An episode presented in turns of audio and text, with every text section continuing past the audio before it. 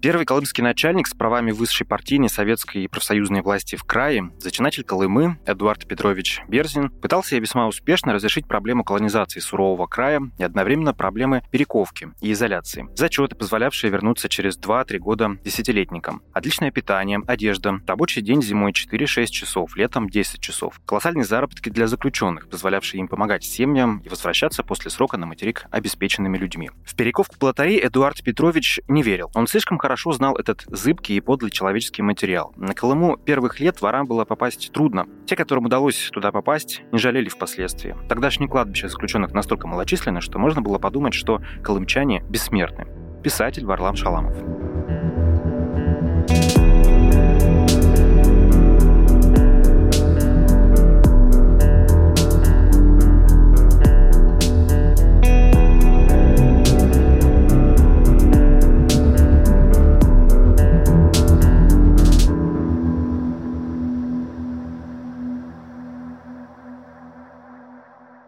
Всем привет! Это подкаст «Колыма», проект об истории Колымского края, ГУЛАГе и современной культуре в Магаданской области. Это проект о том, как строить будущее, помня о сложном прошлом. Меня зовут Иван Макридин, я журналист и автор подкастов, и я никогда не был в Магадане. А меня зовут Дмитрий Андреев. Я работаю в книжном издательстве «Охотник» и веду подкаст «Ваши уши» о жизни и смерти на Дальнем Востоке. Я родился и всю жизнь живу в Магаданской области. Сегодня мы поговорим о том, как на Колыме появились лагеря, зачем туда свозили заключенных со всей страны и какие мифы сложились вокруг ГУЛАГа. Все это мы будем обсуждать на примере одного человека, Эдуарда Петровича Берзина. Он был первым, кто руководил системой исправительно-трудовых лагерей в регионе, и делал он это с 1931 по 1937 год. По сути, Берзин сыграл важнейшую роль в освоении Колымы.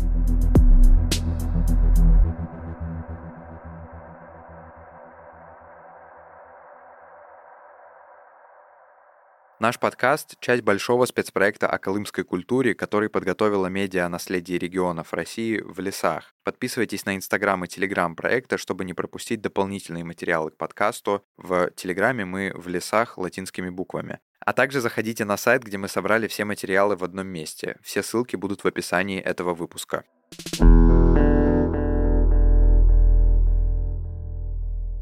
Освоение Колымы было необходимо для разработки месторождений полезных ископаемых, в первую очередь золота и олова. Тяжелые климатические условия и неприспособленность региона сделали Колыму именем нарицательным, описывающим ужасы лагерной системы. Социолог Дарья Хлевнюк.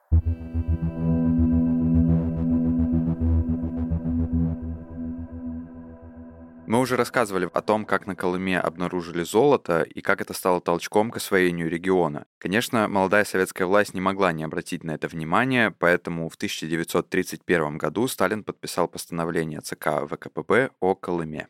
Для формирования золотодобычи в верховьях Колымы образовать специальный трест с непосредственным подчинением ЦК ВКПБ. Для непосредственного руководства всей работы треста назначить директором товарища Берзина с пребыванием его на месте. Предложить товарищу Берзину в трехдневный срок представить на утверждение СТО состав организуемого треста, установить ориентировочную следующую программу добычи золота. К концу 1931 года 2 тонны 1932 года 10 тонн и в 1933 году 25 тонн.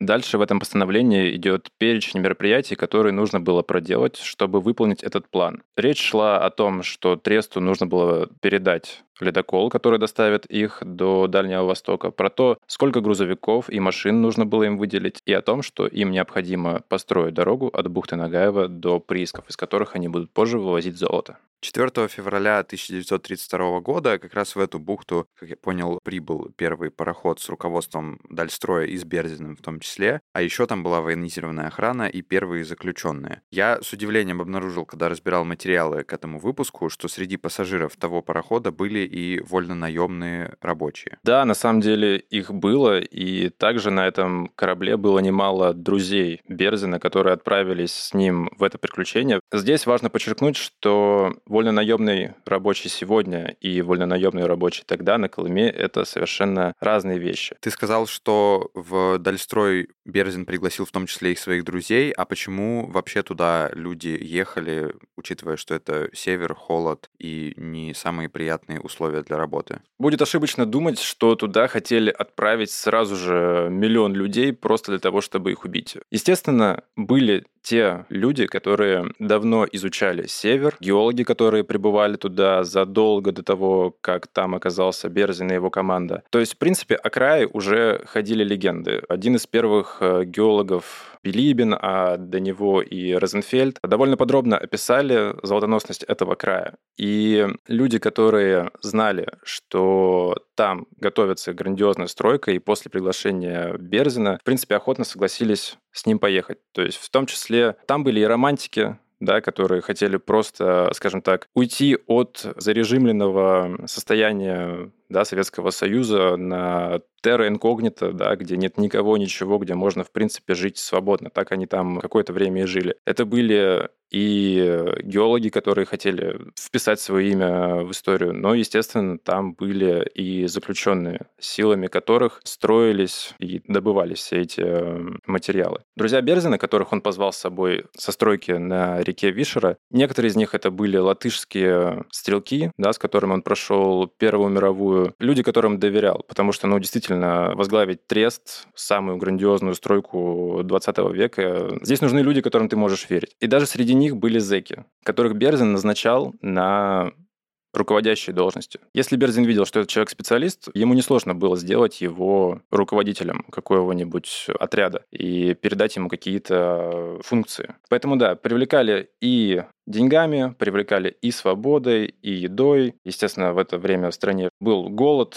Там, я думаю, возможность выжить, в принципе, была. Но были же какие-то там ограничения ну или вообще не все же так гладко там было. Да, ну вообще зона Дальстроя, да, которая занимала на тот момент одну седьмую часть Советского Союза, она была закрыта и была закрыта довольно долго. То есть туда въехать и выехать можно было только по специальному разрешению. Но известны случаи, когда, в принципе, заключенные могли и семью туда свою перевести. Когда они прибыли вообще на территории бухты Нагаева, там уже была культбаза. Да, что это такое? Это первые здания, которые построили там. Там была уже и школа, школа, и библиотека, медицинский центр. Какое-то начало жизни там уже присутствовало. Им не приходилось строить все прям с нуля. В поселке Ола, который находился рядом, э, уже с эм, прошлого века жили люди. То есть, в принципе, и казаки даже в царское время доходили до этой территории. Вот. Но именно такую грандиозную стройку туда привел Берзин. Но первые поселенцы, да, столкнулись с тем, что климат, к которому они были не готовы, был очень суров. Действительно, там морозы доходят и до минус 60, и даже сейчас в Магадане иногда, ну не в Магадане, в области объявляют так называемые арктированные дни, когда отменяется школа, дети,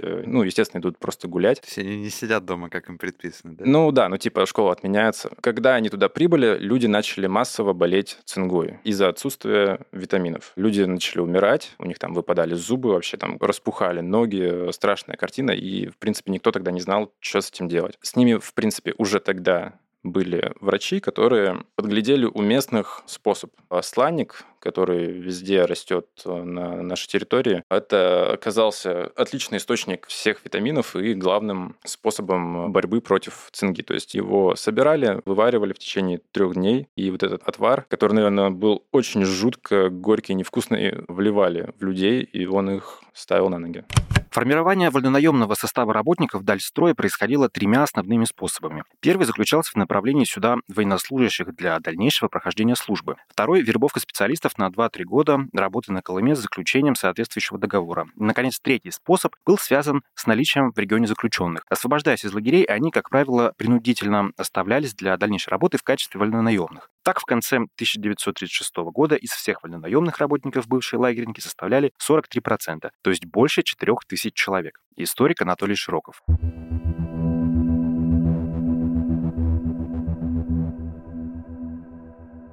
В постановлении ЦК, которое мы слышали, говорилось о том, что в самом Дальстрое да, была выработана система льгот для трудящихся, были какие-то привилегии. И ты тоже это вскользь упомянул. Вот расскажи подробнее, что были за привилегии как для заключенных, так и для вольно-наемных рабочих. При Берзине в Дальстрое люди себя чувствовали довольно хорошо. То есть и вольнонаемным, и заключенным платили зарплату. Естественно, заключенным платили меньше, потому что какая-то часть средств уходила там на их содержание питание, еду. Но так или иначе у каждого был счет в банке, тут были так называемые ларьки, куда можно было пойти что-то себе купить. Так как заключенные были бесконвойными, никто за ними там с ружьем не ходил, они могли ходить, не знаю, собирать себе какой-то подножный корм, ловить рыбу. Все это было и не возбранялось, потому что все понимали, что людям здесь нужно выживать, людям здесь нужно работать и добывать золото. А еще при Берзине действовала система зачетов, когда рабочий день шел за два или за три. То есть это помогало людям скостить срок, мотивировало их работать, не предпринимать никаких попыток побега, хотя на Колыме, в принципе, далеко не убежишь, и бежать особо было некуда. Именно поэтому какое-то время здесь действительно даже не было колючей проволоки. Правда, на политических эта система не распространялась. Также в Дальстрое действовала сеть так называемых учкомбинатов, школ ускоренного типа, которая готовила разных специалистов, то есть людей, которые туда прибывали, учили и на шоферов, и на маркшейдеров и так далее. А насколько это вообще заслуга Берзина, или это все делалось по указке свыше? Вообще Берзин и Дальстрой были системой довольно автономной, то есть он вполне мог сам решать, как регулировать те или иные функции. И, в принципе, если мы рассмотрим остальные этапы Дальстроя и его остальных э, руководителей, сразу становится видно, что Берзин из них всех самый э, либеральный. Человек, который запытался здесь создать человеческие условия. То есть э, он верил в то, что людей можно перековать, да, он верил в том, что их можно исправить. Он был идейным коммунистом и думал, что именно так они смогут прийти к созданию здесь нормального функционирующего сообщества. Если мы вообще посмотрим на биографию Берзина, то мы увидим, что он был довольно просвещенным чуваком. Берзин родился в Риге, в небогатой семье, и, в принципе, с детства он увлекался рисованием. Это была его страсть. Он был подмастерьем у местного маляра, который посоветовал ему продолжить образование. Он с горем пополам накопил деньги, подрабатывая где только можно, и потом отправился учиться в Королевскую художественную школу Берлина. Для его семьи это было тяжело, потому что, естественно, это рабочие руки, но они понимали, что у их сына есть возможность выбиться в люди. В Берлине Берзин проучился не так долго, потому что его отец заболел, и ему пришлось вернуться, чтобы поддерживать семью. Потом началась Первая мировая, революция, и весь этот водоворот затянул его. Поэтому реализовать свою мечту ему не удалось. Хотя мы видим, что все то, чему Перзин посвятил так много времени э, в Берлине, все то, что он изучал там, сказалось на том, как выглядит Магадан сегодня, то, как он проектировал, строил здания, города, и даже эмблема Дальстроя нарисована им. Поэтому я думаю, что все-таки все эти заслуги принадлежат ему. Когда кончилась смена, я пошел смотреть, как будут снимать золото. В те либеральные бесконвойные времена это было возможно. Его поместили в две жестяные банки вроде умывальников, только с приспособлением для вьючного седла. Горный смотритель, старик из забайкальских старателей, когда увидел слой золота, закрывавший трафареты, чуть не спятил. Весь затрясся, глаза загорелись волчьим огнем, он повторял только одно слово – богачество, богачество. У нас это проклятое золото таких сильных эмоций не вызывало. Было в каждой из этих банок по 40 килограммов, и добыли его 60 несчастных и неопытных интеллигентов за одну смену. Значит, на брата приходилось больше килограмма. Если считать по полтора доллара за грамм, то заработали мы в этот день по полторы тысячи долларов, а автомашина Ford 8 стоила тогда 400 долларов. Таких дней было немного, это был, конечно, случай. Такова была золотая берзинская Колыма. Из воспоминаний Алексея Ероцкого. Вообще, как понятно из вот этих воспоминаний и из других э, синхронов, которые мы слышали и услышим, что из-за такого отношения Берзина, якобы его отношения да, к заключенным, э, истории про бесконвойность, льготы, какие-то надбавки и так далее, вокруг фигуры Берзина сложился такой утопический миф, и в 1989 году мэрия Магадана э, поставила бюст Берзину. В Магадане есть улица, названная в честь Берзина, и даже краевед Иван Паникаров очень позитивно высказывался об Эдуарде Берзине. При Эдуарде Петровиче тут сельским хозяйством занимались, тут золото, ну все в общем жизни. И тут, кстати сказать, при Эдуарде Петровиче тут колючки не было, и зарплату заключенные получали, и родственников вызывали. Да, Паникаров даже целую брошюру сделал про Берзина, где он приводит аргументы в пользу своих доводов. Он показывает переписки с родственниками тех людей, которые отбывали срок в это время в ГУЛАГе. Там даже есть фотографии. То есть людей фотографировали, они отправляли фотокарточки, подписывали, что, мол, все у меня в порядке, там, приезжайте, я на Колыме. Все не было черным, да, всех людей не привозили просто, чтобы пустить им пулю в лоб за 8 тысяч километров от Москвы. Все не было белым, да, всех тех, кто сюда попадал, я не знаю, они не загорали на шезлонгах, им не приносили коктейли. Все-таки трудовой исправительный лагерь — это лагерь первую очередь. И люди здесь были для того, чтобы работать. И работать им приходилось много. Здесь были люди, которые действительно хотели работать, которым это было важно. Есть история, например, Геренштейна Абрама Исаковича, еврея. Он был одним из первых руководителей автомобильного транспорта, да, который помогал осваивать Колыму. И описано, как он и его команда, как они, собственно, эту трассу строили. Не было ничего, не было толком автомобилей. Сюда привозили Форды, Катерпиллеры и прочие тракторы, но они были не подготовлены вообще никак под условия, которые были здесь. И людям приходилось там буквально из э, подручных средств ремонтировать, чинить все машины. То есть, когда вот там рвался какой-нибудь ремень, им приходилось из э, конего волоса плести новые, ставить их. Так вот, были случаи, я думаю, их было подавляющее количество, когда люди действительно с таким энтузиазмом относились к своей работе, перевыполняли норму, то есть и там ударники были, стахановское движение тоже было. Но были и те люди, которые работать, собственно, не хотели, которые как-то пытались саботировать, да, все это происходящее. Ну, людей не убивали просто потому, что надо было кому-то пулю в лоб садить. Это было позже. Это было позже. Надо подчеркнуть, что Колыма стала словом словом нарицательным в 1939 году. Но при Берзине были репрессии. Нельзя думать, что он был тоже белым пушистым, всех водил за ручку, и те, кто были не согласны, их просто садили на корабль и отправляли обратно на материк. Хотя и такое было. Естественно, и Сталин давил на него, говоря, что у вас все слишком хорошо. Так быть не может. К ним отправляли проверки, и на территории Дальстроя действовали тройки, да, которые искали людей, контрреволюционеров. Но Берзин в эти тройки не входил. Естественно, он подписывал документы, так как он был главой Дальстроя. Количество репрессий возрастает ко второй половине 30-х, когда Берзин начали присылать больше политических заключенных. С ними было сложно договориться, с ними было сложно работать. Многие из них были старыми, больными, неспособными держать лопату либо выполнять вообще какие-то физические нагрузки. И поэтому репрессий становилось больше. При Берзине объявивших голодовку переводили в отдельные палатки в Хатынахе и питали принудительно, вливая в рот сгущенное молоко. Некоторые умирали от истощения, другие бросали голодовку через 4-5 дней, а третьи держались очень долго. Бывали случаи, когда таких голодающих и протестующих набиралось человек 200. В марте 1937-го прогремело дело Тани Маландиной. Таню Маландину изнасиловал, убил, разрубил на части и спрятал под полом дневальный из уголовников, имевший громкое прозвище «Сокол Кармелюк». Это был бандит и садист. Политического аспекта в этом деле не было, и политические никакого отношения к нему не имели. Тем не менее, из этого злодейского убийства началась травля политзаключенных, якобы вдохновителей и организаторов убийства. Из воспоминаний Алексея Яроцкого.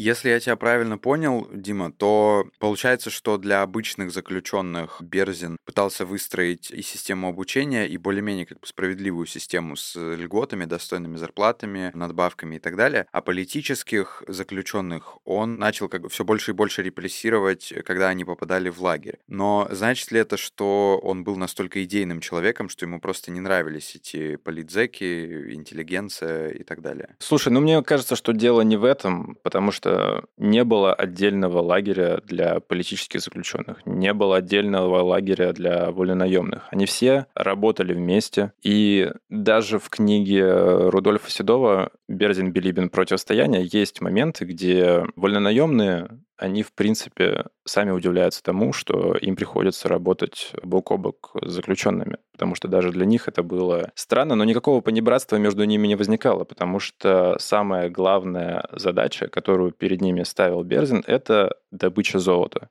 Ему важно было добиться экономических успехов. Перед ним стоял план, который нужно было выполнять, в стране нужно было золото. И так или иначе Берзин прибегал ко всем способам, чтобы выполнить этот план, взять как можно больше золота. И геологи, в частности Билибин, Юрий Билибин, один из самых главных геологов того времени на Колыме, говорил ему о том, что если брать золото таким образом, так хищнически просто выбирать самые большие запасы из земли, то золото потом может просто... Его будет сложнее добывать. Билибин настаивал на том, что нужно проводить разведку, отправлять геологические партии вглубь региона, чтобы искать россыпи там и создавать как бы прииски, не которые находились бы ближе к дороге, ближе к трассе, а там, где больше золота. Но у Берзина это не было времени. Ему нужно было выполнить план, поэтому он брал там, где было проще, там, где было легче. И именно поэтому ему удавалось наращивать такие объемы. Ну, то есть можно предположить, что Берзин верил в то, что льготы и зарплаты помогут добыть больше золота и заработать больше денег. Вообще, прочитав книгу Рудольфа Седова «Берзин, Билибин. Противостояние», можно понять, что Берзин был супер идейным человеком и верил действительно в самые лучшие человеческие качества, потому что он действительно ездил по этим лагерям, заходил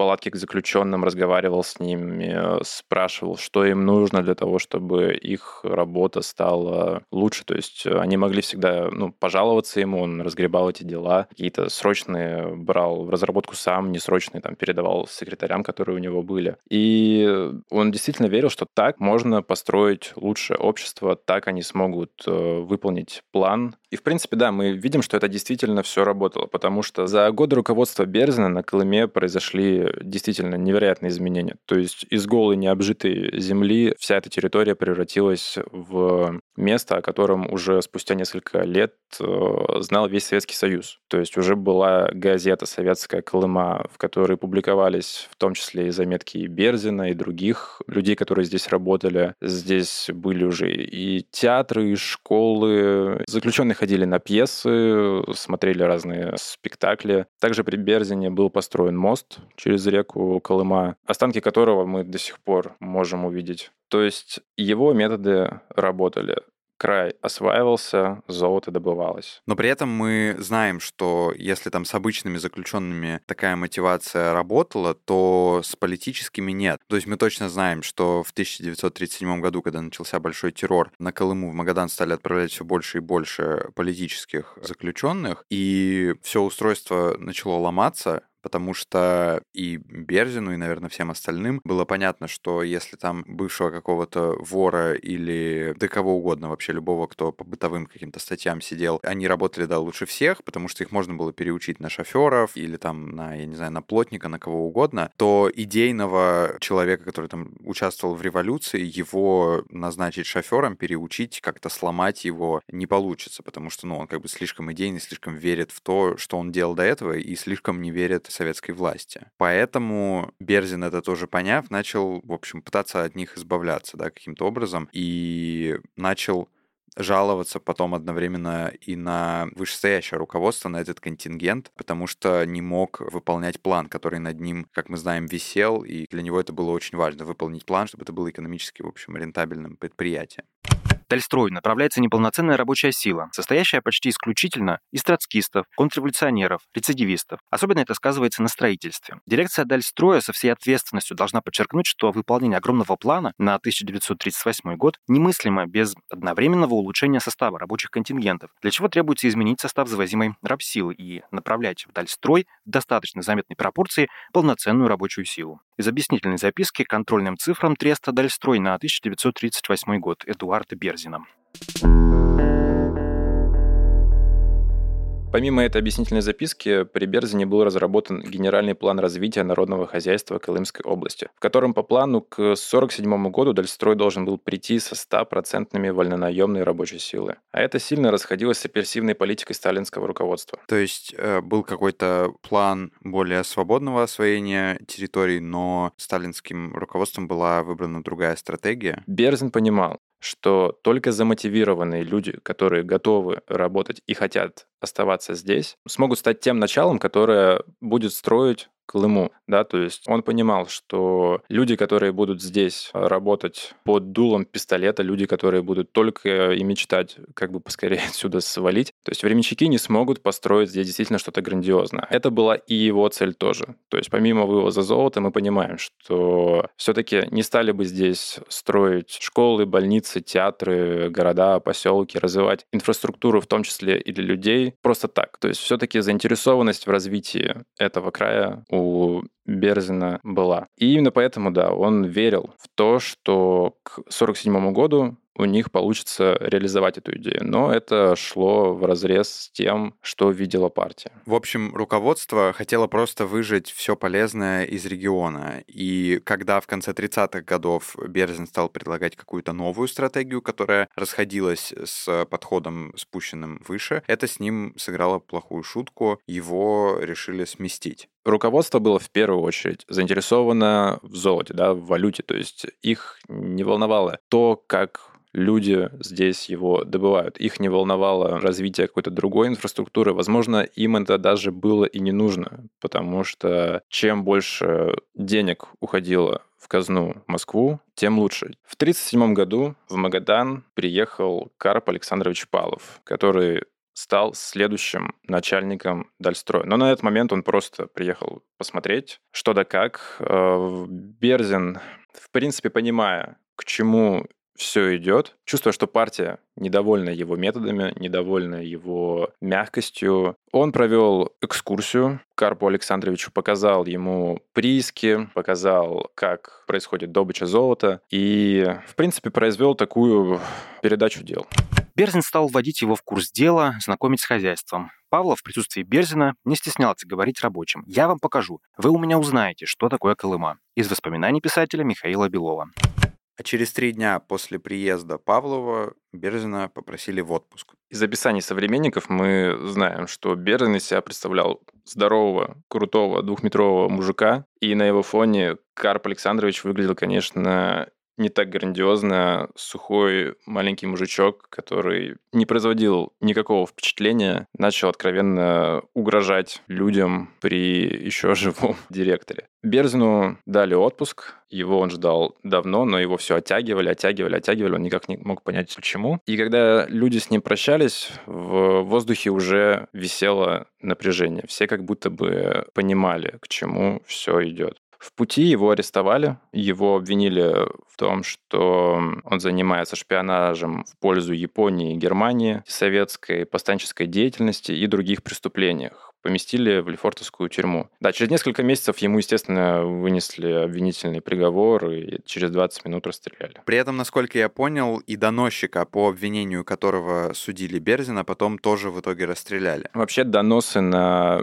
Берзина писали многие, в том числе и свои, потому что, ну, мы понимаем, что из некоторых людей эти обвинения выбивали, и заставляли подписывать документы. В том числе и Берзин это заставили в итоге согласиться с э, теми обвинениями, которые ему были предъявлены. И также на него написал донос Лазарь Иосифович Коган, бывший начальник Берзина. Но и его казнили уже через год после смерти Берзина. То есть мы видим, что нелояльность, ни подписывание доносов на других людей никак не гарантировали, что следующим не станешь ты. Рассказывают историю, что когда Берзин подошел к трапу, часовой неожиданно для всех остановил его и потребовал предъявить документы. Он спокойно достал документы и поблагодарил часового за хорошее несение службы. Возглас Вохровца неприятно задел провожающих. Многим показалось тогда, что провожают они своего директора не в отпуск, а на совсем. Из воспоминаний писателя Михаила Белова.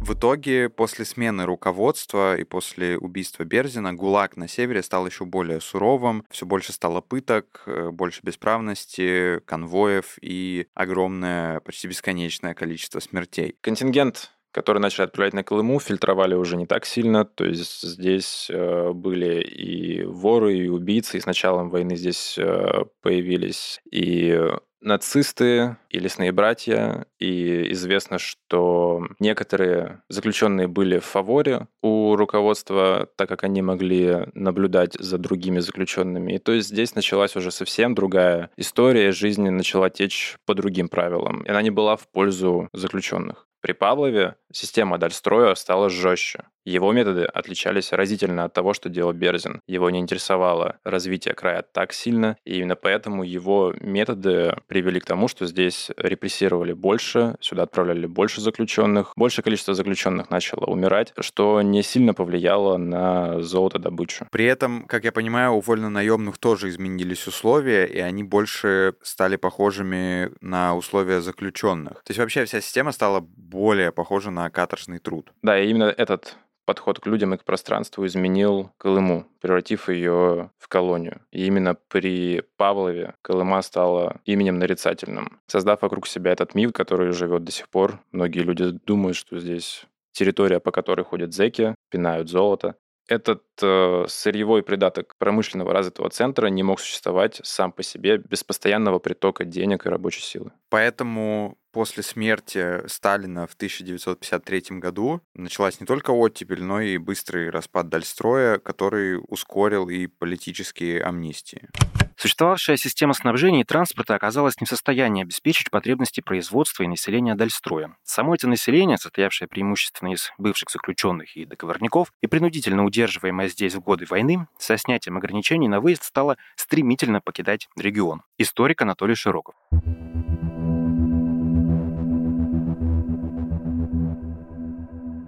Вообще есть мнение среди разных людей, да, что без такого экстренного производства, без ГУЛАГа, без Дальстроя мы бы не смогли, в общем, выиграть Великую Отечественную войну. И, ну, это как бы используется в том числе как оправдание существованию этой системы, да. Насколько это правда? Насколько правда, что ГУЛАГ как система сыграл решающую роль в победе в Великой Отечественной войне? Та стратегия форсированной индустриализации, которую выбрали, ГУЛАГ с ее, по сути, рабской системой использования человеческого труда, привел все-таки к тому, что индустриализацию мы провели. Мы смогли построить заводы, нефтедобывающие предприятия. У нас было золото, которое мы платили далее за ленд-лиз. И, конечно, нельзя сказать, что полностью это оправдывает средства, которыми были достигнуты все эти результаты. Но и говорить, что мы могли бы справиться и без них, тоже тяжело. Ну, вообще, в целом, да, когда выбирается какое-то явление и сложное явление, там, а в случае с ГУЛАГом это очень сложно, ну, и упрощать это и говорить там, ну, грубо говоря, не знаю, мы выиграли войну, там, спасибо Сталину, или там, мы выиграли войну, спасибо ГУЛАГу, да, это, ну, это всегда как бы такое упрощение, которое в таких сложных материях не очень хорошо работает, то есть это до конца не раскрывает, да, то, что происходило, до конца не раскрывает тему и так далее. Э, в случае с ГУЛАГом, ну, вот опять же, так как э, мы там знаем, знаем, что, в общем, советская экономика, она довольно выборочно работала, да, и то есть тут получается, что это еще и такой прием пропагандистский, который часто используется, который называется селективное подтверждение, да, то есть когда одно какое-то действие, событие, факт используется для подтверждения всего, всего события, всего факта, всего, всего того, что произошло. И то есть часто, когда люди говорят про то, как ГУЛАГ, например, помог, они берут какую-то часть, например, то, что вот танки с самолетами, да, производились на деньги ГУЛАГа в том числе, значит, это помогло выиграть войну. Ну, как бы не значит, да, то есть не значит, потому что не танками с самолетами, во-первых, выигрываем, во-вторых, там, опять же, вот эти все истории про то, что вагонов производилось достаточно, а локомотивов производилось недостаточно Конечно. Я с тобой согласен. И вообще те люди, которые так говорят, что, мол, ГУЛАГ помог выиграть войну, наверное, ни разу вообще учебники истории не открывали. Я таких даже и не встречал. Но мы понимаем, что 20 век был веком ну, грандиозных противоречий. Мы видим это и в политике Советского Союза, где наряду с какими-то невероятными культурными прорывами соседствует ГУЛАГ. Мы видим это и из истории Дальстроя, где наряду с просто невероятными открытиями открытиями, по сути, такой колонизации Марса. Рядом стоит рабский труд. И сама личность Берзина тоже супер противоречива. Да? С одной стороны, это художник, творческий человек, который шел за мечтой. И тут он превращается в чекиста, идеалиста, верит в то, что людей можно сделать лучше. Ну, наверное, это и привело его к такому концу. Ну да, но, кстати, к слову о том, что такие люди действительно существуют. То есть существуют люди, которые так считают. Ну, понятно, что таких людей сложно оправдывать, но если мы попытаемся встать на их сторону, посмотреть на проблему их глазами. В принципе, в каждом российском городе, я думаю, есть здание, сооружение, какая-то инфраструктура, которая была возведена заключенными ГУЛАГа. Это же довольно такая известная история, что, ну, там люди сравнивают, э, там какие-то бабушки, дедушки, пенсионеры, они сравнивают и говорят, вот как было хорошо. Понятно, что они это говорят в том числе потому, что они тогда были молодые, цветущие, и вообще трава была зеленее, и все было лучше, и мороженое по 5 копеек. Но при этом, мне кажется, они еще часто забывают, какое это все было ценой. Люди склонны думать в первую очередь о своем состоянии и о своем холодильнике. Можно ли их в этом винить? Ну, кто я такой, чтобы винить людей, что они есть хотели, да? И сейчас им нет чего есть, например, а в Советском Союзе они помнят, что им было что есть. Или там они сейчас смотрят и видят разваливающееся здание, а советский какой-нибудь ДК, он стоит уже 50 лет и еще столько же простоит. Конечно, исходя из этого люди делают выводы, что как бы все было классно и все было хорошо. А если это еще и построили там, вот как ты тоже упомянул, что там, допустим, в ГУЛАГе, да, ну то есть система ГУЛАГ это все построила заключенные, тогда тем более как бы у них у всех убеждение, что вот тем более у нас вообще, у нас вон тут здание огромное стоит, его вон зэки построили, и вот как хорошо. То есть я согласен с тобой, что если ставить себя на их место, то, конечно, ты, ну, как бы... Можешь понять их. То есть были люди, как ты говоришь, простые, да, которые жили, пускай в нечеловечных условиях, но с такими же простыми людьми, они сохраняли в себе человека, а было руководство, которое интересовало прибыль, которое интересовало, как можно вывести еще больше и больше золота. И мне кажется, что это во многом подтверждается историей и самого Берзина, потому что на первом месте руководством, да, спускались какие-то показатели, планы и так далее, и есть такое ощущение, как будто Берзин сначала пришел и он был таким очень, ну, то есть не очень окей, но он был мягче, чем могли бы мы себе представить, да, то есть он тоже, там были какие-то льготы, он как-то переживал насчет того, как люди себя чувствуют, как они работают и так далее, а потом как бы руководство присылает план, план выполниться не может, потому что присылают политических заключенных, которые не готовы, не хотят работать, их невозможно изменить. Берзи начинает из-за этого звереть, и в какой-то момент как бы становится четким, правильным, нужным винтиком системы карательной, которая потом эта система его и съедает. И это, с одной стороны, такая как бы история, которая стара как мир, да, и мы это много раз видели, и в прошлом, и сейчас мы это видим часто, когда люди вроде бы типа приходят с какими-то классными идеями, и они вот там считают, что они изменят систему изнутри, и все так классно будет, и они попытаются, и ты вроде бы даже в какой-то момент начинаешь им верить, если только ты не прям совсем циник, прожженный. Но потом оказывается, что, блин, к сожалению, кажется, как будто это невозможно. И вроде мы сто раз раз видели и слышали и читали про такие истории, а все равно довольно увлекательно про это, про все слушать, читать, смотреть, потому что ты думаешь, так, ну вот окей, хорошо, вот он еще один человек, который пойдет против монстра какого-то большого. Получится ли у него, да? Получится у этого тысячеликого героя э, что-то изменить или не получится? И вот история с Берзином показывает, что, ну вот конкретно у него, да, не проецируя это на другие какие-то штуки, конкретно у него кажется, что не получилось. По крайней мере, мне так кажется. То есть он тоже стал в итоге таким же палачом, и в итоге это эти палачи другие, которые его им сделали, они же его и как бы съели, и отрубили ему голову. Ну, точнее, расстреляли, если мы соблюдаем исторические, в общем, какие-то факты. Вот. Не знаю, что ты по этому поводу думаешь, но у меня какие-то такие ощущения. Слушай, ну, я согласен с тобой. В очерке известного магданского историка Александра Козлова «Трагедия Эдуарда Берзина» в принципе подводится такая, ну, как бы такой итог его жизни, вспоминается э, вся его биография, и мы видим, что, да, действительно, он, по сути, был винтиком этой системе, но он был, э, я думаю, винтом даже, да, он хотел построить то, что он видел, но его взгляд был полярен тому, какой на тот момент был в стране, да, то есть он как бы не подходил этой системе. Я думаю, все-таки как раз-таки причиной, по которой система решила от него отказаться, стал тот факт, что он не смог в том объеме выполнять роль карателя, которую от него ожидали. Но вопрос и о оценке Дальстроя, и о деятельности Берзина, в принципе, до сих пор остается открытым. Я на самом деле рад, что мы как-то пытаемся внести лепту в изучение этого материала. Нам еще предстоит осмыслить все то, что Дальстрой натворил все то, что Дальстрой дал, принес этой земле. Потому что в итоге в наследии, э, наследием Дальстроя стало э, все то, что имеет э, Магаданская область, Якутия, Хабаровск, там, я думаю, Камчатка тоже затронута. Вся эта инфраструктура, которая перешла ей в наследство, но и вся эта память, весь этот комплекс идей, которые до сих пор витают э, в головах жителей ЦРС, материка, да, с которыми нам приходится сталкиваться, о том, что Колыма — это место, где только зэки, да, лучше вы к нам, как у вас там золото, то есть все это до сих пор живет в головах людей. И некоторым людям тяжело осознавать, чувствовать давление этого исторического прошлого, потому что в Магадане есть один из самых главных памятников вообще жертвам репрессированных, это маска скорби, она находится на том месте, где был раньше лагерь транзитка, э, откуда всех заключенных распределяли по лагерям. И давление этой маски скорби, да, маски, у которой текут слезы в виде человеческих лиц, оно чувствуется. Довольно тяжело. Иногда бывает от ощущения того, что над тобой давлеет э, вот это горе, от того, что вот эта история, которая тянется, на самом деле, ну, ей не, не знаю, не 100, не 200 лет, то есть это было буквально вчера. Тебе приходится с этим жить.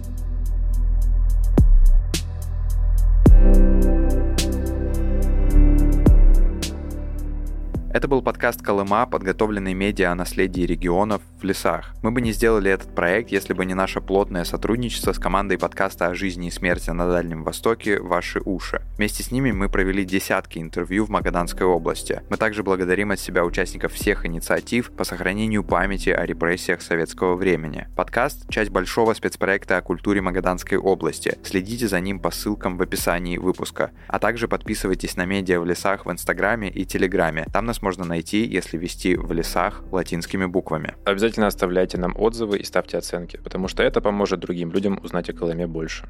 Над подкастом работали редактор Эдуард Царионов, звукорежиссер Андрей Кулаков, композитор Ильдар Фаттахов, иллюстраторка Кира Илларионова, ведущие Иван Макридин и Дмитрий Андреев. Интервью проводили ведущие подкаста «Ваши уши» Арсений Гарипов и Дмитрий Андреев. Озвучивали записи Даша Черкудинова и Михаил Данилович. Материалы для выпуска подготовлены командой в лесах.